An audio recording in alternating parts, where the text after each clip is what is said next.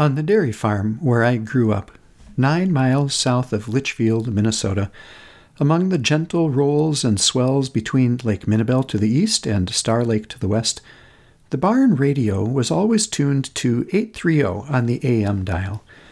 WCCO out of Minneapolis. Good neighbor to the Great Northwest, as it was known. Dad would get up at four to do the morning milking. A cup or two of cold coffee would get him started. He'd always make a pot the night before so that it would be cool enough by the time he woke up. I have often believed that he should have been credited with inventing iced coffee or frappuccino or mulatte, which eventually popped up at Starbucks and Dairy Queen and the like, going for a hefty several bucks a pop. Into the barn by five, call the cows in from the pasture in the warmer months, or rouse them from their somnolence with some fresh bales of hay dropped through the chute from the hay barn above. They stayed inside during the coldest months. In the early mornings, he and the cows would listen and laugh along with Boone and Erickson, their avuncular repartee laced with groaner jokes and interspersed with farm market reports, CBS headline news, once in a while some music.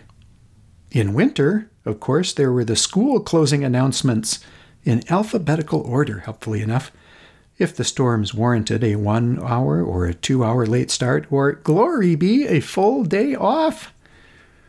During the school year in bad weather, no matter where he was in the milking routine, Dad would put everything on hold in order to drive us out to the end of the quarter mile long potholed gravel driveway to wait for the bus, which came at seven for the ride into town.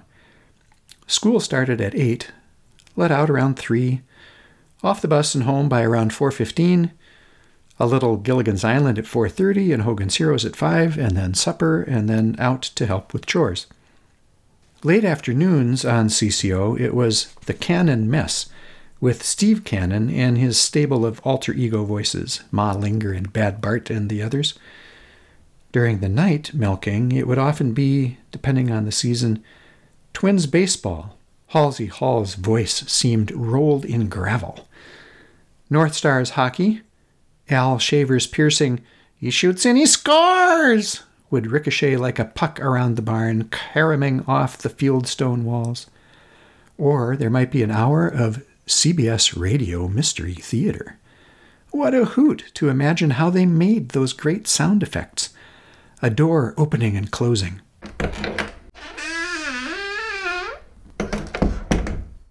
Shoes walking across the floor. glass breaking. A gunshot!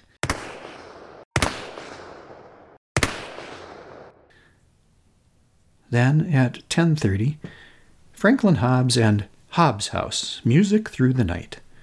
His rich, buttery baritone voice went down like comfort food and felt like being wrapped in a warm blanket. I almost envied the cows in the winter, when it was too cold for them to go outside, Dad left the radio turned on, way down low, all night long, for the cows to listen. He was convinced it helped increase their production and the percentage of butterfat in the milk. I believe he also did it because he loved them. Wednesday nights throughout junior high, there was confirmation at church at 7, Beckville Lutheran Church, a mile north on the gravel road that ran past our farm. Afterwards, homework for an hour, then a frozen pizza baked in the oven and a huge bowl of Rocky Road ice cream, both delivered monthly by the Schwan's man from his vanilla yellow freezer truck. While watching a show called Petrocelli at 9. More about that in a second. News at 10 on Channel 4. Some homework. Read myself to sleep. The complete original illustrated Sherlock Holmes from my sister Anne for Christmas took me part way through ninth grade. Through high school, I increasingly gravitated away from home and TV toward activities and relationships in town. Bands, choirs, theater, both on stage and working on sets and lights, speech team, an after school job at the public library, 4 H meetings, uh, the original Star Wars movies, all night Dungeons and Dragons adventures on the weekends. I was an elf, magic user, lawful good. Back to junior high for a minute. Back to that show Petrocelli. The title character, played by Barry Newman, was a lawyer who solved mysteries.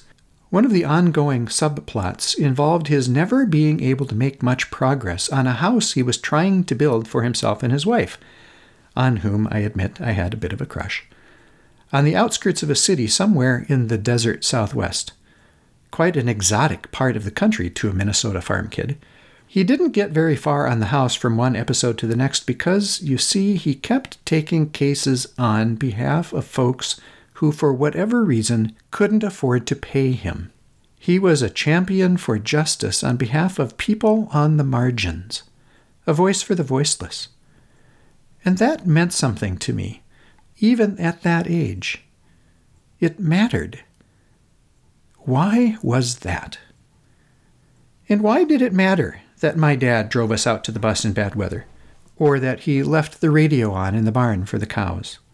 And why did those years of D&D adventuring and the stories we portrayed in our little high school theater, The Diary of Anne Frank, The Glass Menagerie, The Music Man, why did all that matter to us, to the people in our lives, to the world that we inhabit now? And why did it matter that every week during music time at the start of Sunday school at the little country church down the gravel road, we would sing, Jesus loves the little children, all the children of the world? And, perhaps especially, how did it matter that we sang that song while the forces of death danced in Vietnam? And Martin and Robert were gunned down and the grainy black and white images of the Apollo astronauts beamed into our living room from what seemed a universe away.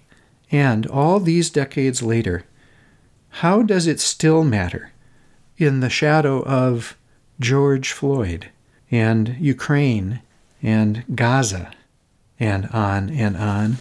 And why did it matter that all those years of listening to CCO radio in the barn helped to give me the courage to announce picked out of the crowd during the Cannon Mess live on the air from outside their broadcast booth at the Minnesota State Fair in late August of 1981 that I would someday be running for president. And why does it matter that the life I have actually lived since then has made it abundantly clear that that is not even remotely who I am? Singer songwriter and my friend Carrie Newcomer puts it this way in one of her lyrics. I thought I'd live a louder life, but silence called me deeper still. I don't want to be president. I don't really want to be an elf magic user.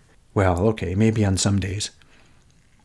But I do want to live a life that matters. What does that mean? I want to live a life just between us, I also want to write a book someday that would matter to my mom and dad. Small scale dairy farmers who never went to college or traveled outside the U.S., and who had bouts of depression, and who each died surrounded by their six kids, my five siblings and me, and are now buried in the Beckville Lutheran Church graveyard down the road from the farm. What will that mean? To live a life or to offer a podcast or to write the book that would matter to mom and dad, whose quiet, simple lives did matter themselves, or to anyone else. What really does matter and why? What does it mean for something or someone to matter? And how do we know?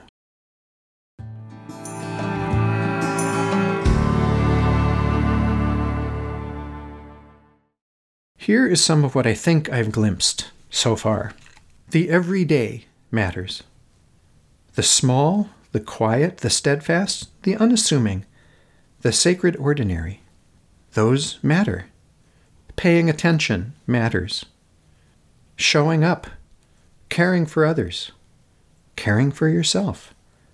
Those matter too.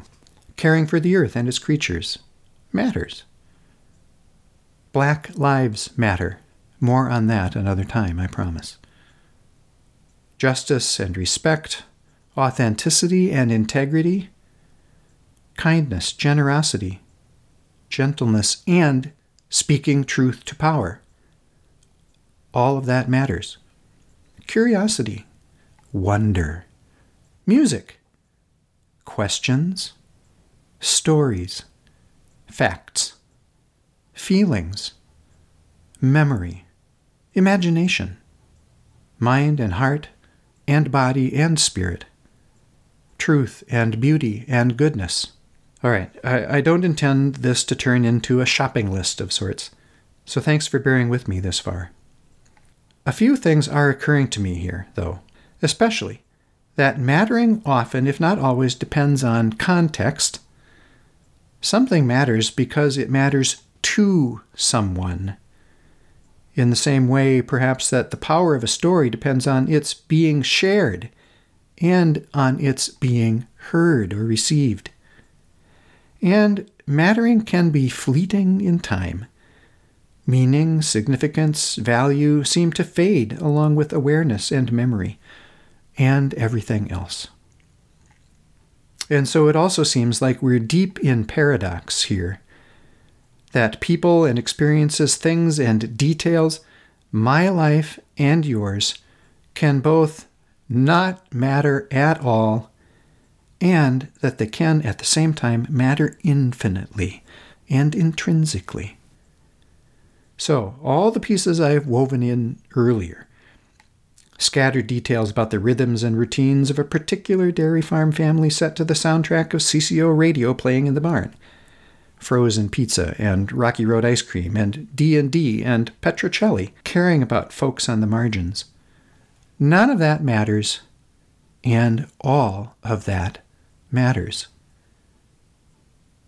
We will circle back to wondering and glimpsing possibilities around what really matters in some future episodes along the way. And along the way, there will be plenty of room to consider that, well, maybe nothing really does matter. And in that, we would have plenty of company. From the ancient epic of Gilgamesh and the biblical book of Ecclesiastes, vanity, vanity, everything is vanity, to the Greek Sisyphus pushing the same rock up the same hill for all eternity, to the Borg in Star Trek reminding us that resistance is futile, or in the name of paradox, there's the Lord of the Rings, Frodo Baggins and his hobbit companions from the quiet, obscure, overlooked backwater of the Shire, who in fact go on to save all of Middle Earth precisely because of their insignificance their ability to not be interested in grasping for power, and instead their ability to cast the ring of power back into the fires of Mount Doom. Or the children's classic, Dr. Seuss, Horton Hears a Who. We are here, we are here, we are here, we are here. And the Lorax, who speaks for the trees, both of which stories remind us that it's precisely the unseen the unseeable, and the voiceless that matter. And it's a life of seeing the unseeable and of being the voice with and for the voiceless that is, in fact, a life that matters. The kind of paradox I'm pointing to is voiced by the Ellie Arroway character, played by Jodie Foster in the great film Contact, based on the Carl Sagan novel many years ago now, who so beautifully testifies near the end that I had an experience that showed me how small and insignificant and how rare and precious we all are. A friend of mine pointed out to me recently that it's taken some 13.8 billion years to get to the here and now, to get to you, to get to me. In that vast sweep of time and space, how can anything or anyone be said to matter? And yet, having taken that much time, how can it not? This podcast is an attempt, a scattering or collection of attempts over time and across several episodes, to try some ideas on for size, to wonder aloud to sift through memory and story as I have this time, panning for some grains of nuggets of possibility, sometimes on my own and sometimes in conversation with guests, to see if I, if we can sit still and be quiet enough to catch even a fleeting glimpse of what matters, and beyond that to invite you, ever so gently, softly, slowly now, to turn your gaze in the same direction so that we can share a glimpse together without startling it back into hiding or scaring it into taking flight.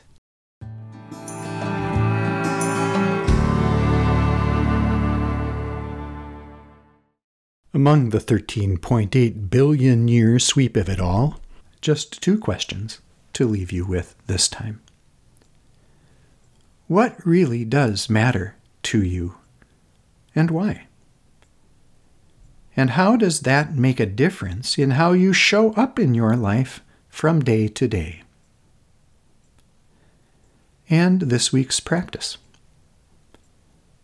Bring to mind and heart someone in your life who is living a life that matters, someone who matters to you, and then tell them that. Thanks for listening to Pause, Purpose, Possibility.